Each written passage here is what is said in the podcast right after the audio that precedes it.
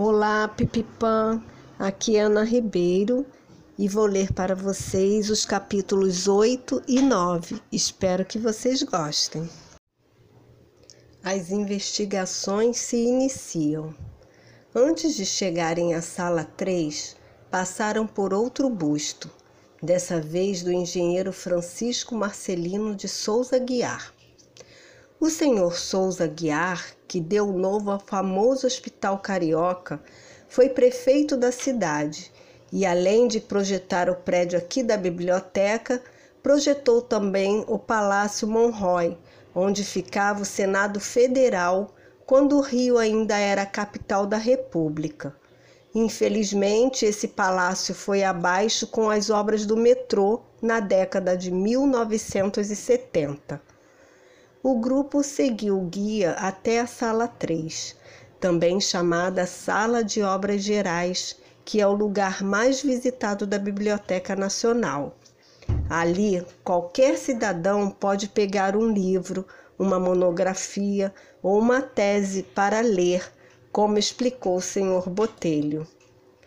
Como vocês sabem, na Biblioteca Nacional não fazemos empréstimos de livros Nenhuma obra deixa o prédio. O leitor e o pesquisador só podem ler e consultar as obras aqui mesmo. Naquele balcão ali, o usuário preenche a ficha com o título do livro que quer ver. Depois de alguns minutos, o livro chega por aquele pequeno elevador e o leitor pode sentar-se numa das mesas e ler à vontade. Há 120 mesas nesta sala e um acervo de 10 milhões de livros disponível para os leitores.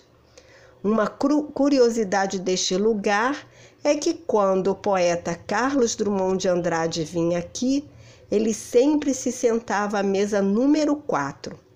Se houvesse alguém ali, ele pedia encarecidamente ao funcionário que fizesse a pessoa mudar de cadeira. Depois dessa informação, Chico e Lude se entreolharam. Você está pensando o que eu estou pensando? Tô. Enquanto todos ouviam o senhor Botelho, Lude e Chico saíram de fininho e foram para o fundo da sala até a mesa número 4 e começaram as investigações. Não havia ninguém sentado ali. Então Chico pegou sua lente de aumento para iniciar sua busca por alguma pista. Lá vem você com essa bendita lente de aumento. Ué, como você quer que eu procure alguma pista? Também não sei.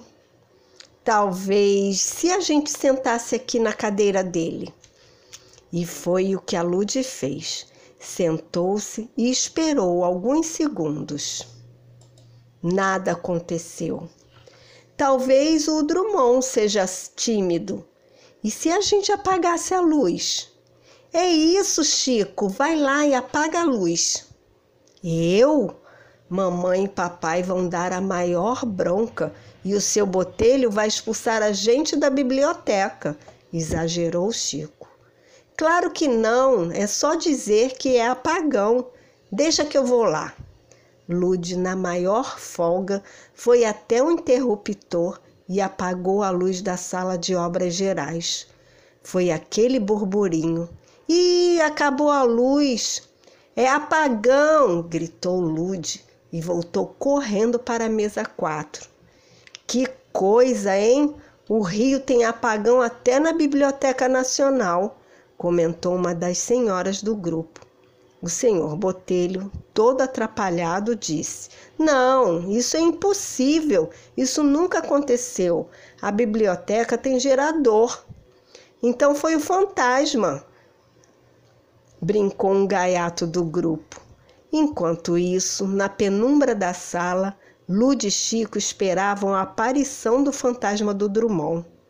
De repente, começaram a ver umas sombras a ouvir uns ruídos estranhos e ouvir uma voz cavernosa vindo de trás deles. Saiam da minha mesa, seus imbecis! Lude e Chico deram um pulo de susto. Mas felizmente nesse momento a luz voltou, quer dizer, alguém ligou o interruptor e eles viram ninguém mais, ninguém menos que o irmão mais velho na frente deles. Rafa! Peguei vocês, disse rindo. Rafa, isso não se faz. Que susto! Dona Sandra, seu Marcos e Margarida estranharam aquela reuniãozinha dos filhos e foram até lá. Lude, não foi você, por acaso, que desligou a luz, foi? Eu? Mas eu tô aqui na mesa do Drummond. Como eu poderia ter ido lá e apagado a luz? Com as pernas, disse Marga. Lude, Chico, nada de confusão. Isto aqui é uma biblioteca séria, disse seu Marcos. A gente sabe, pai. Depois da bronca, o senhor Botelho disse que se não acontecesse mais nada de estranho, a visita iria continuar e todos sairiam da sala acompanhando o guia. Dom João VI na escadaria. Lude e Chico ficaram furiosos com Rafa, que ria a valer.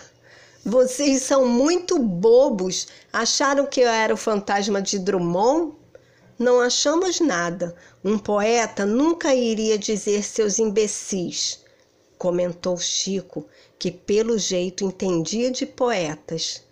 Então por que vocês pularam de susto? É que eu vi uma barata cascuda, disse Lude, tentando enrolar o irmão. Sei, finge que eu acredito. O senhor Botelho encaminhou a turma para o segundo andar.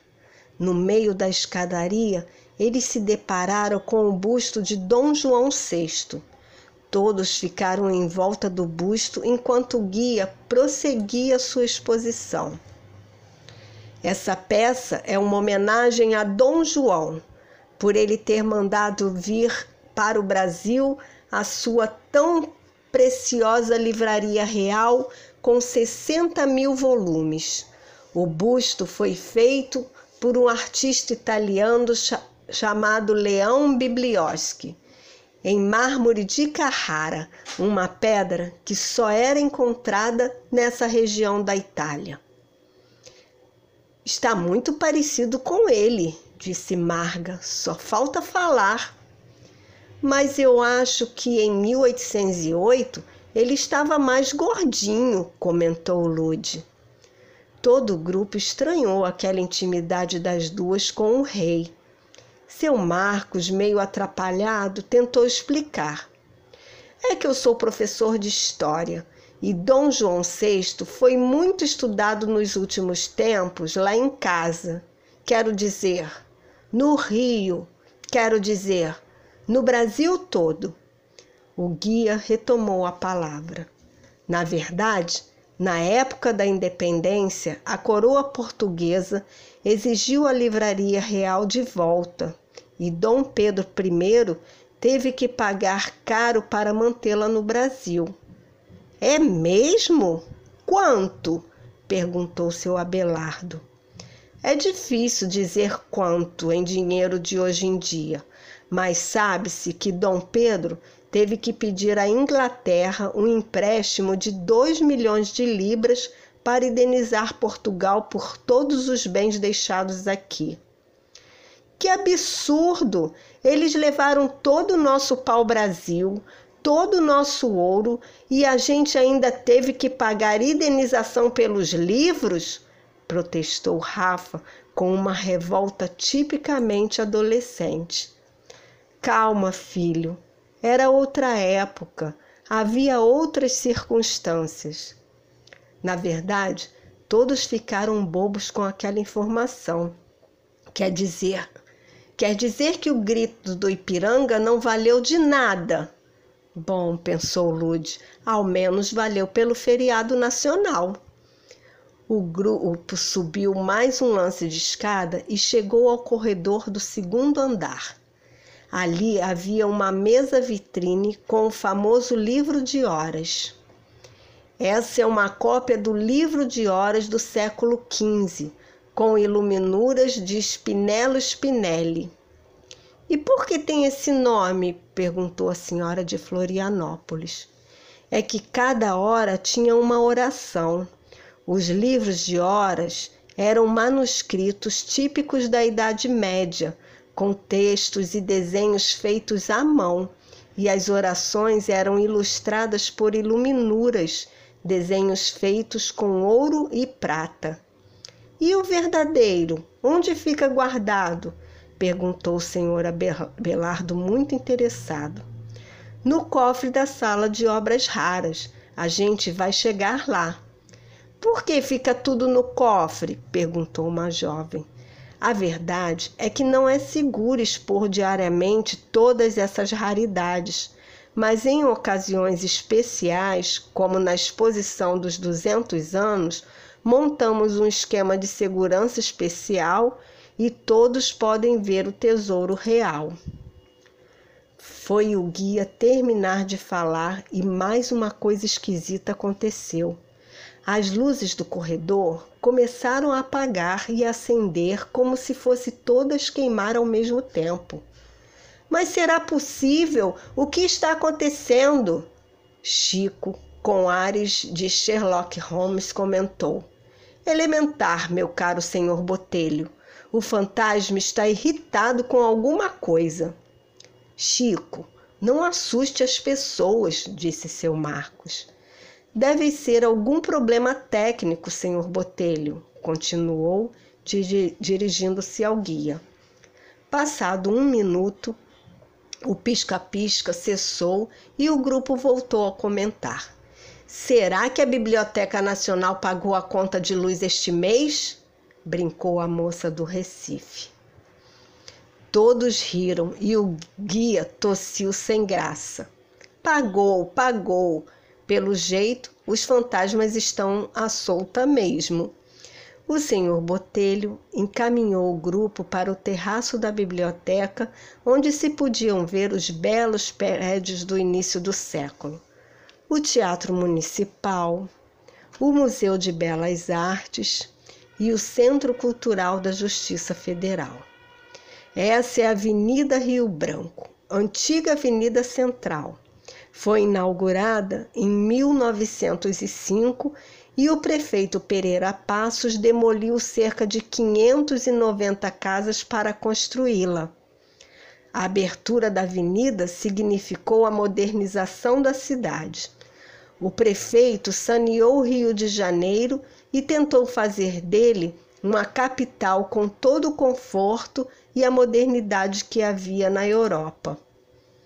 Como a família Manso conhecia de cor e salteado aquela história do bota abaixo, ninguém deu a mínima bola para o que Deus, para que seu botelho dizia. Marga e Dona Sandra admiravam a beleza do teatro municipal. Seu Marcos e Rafa escolhiam os melhores ângulos para tirar fotos, enquanto Lude olhavam com muito interesse para, para as enormes colunas do terraço. Chico, olha essa coluna. É, elas são bonitas. Não, Chico, olha como elas são grandes. A gente pode se esconder aqui, atrás delas. Mas se esconder para quê? Como para quê? A gente veio aqui para ver os fantasmas mas pelo visto eles só vão sair da toca à noite. Mas papai e mamãe não vão ficar aqui até de noite. Só nós que vamos. Ah, é? É.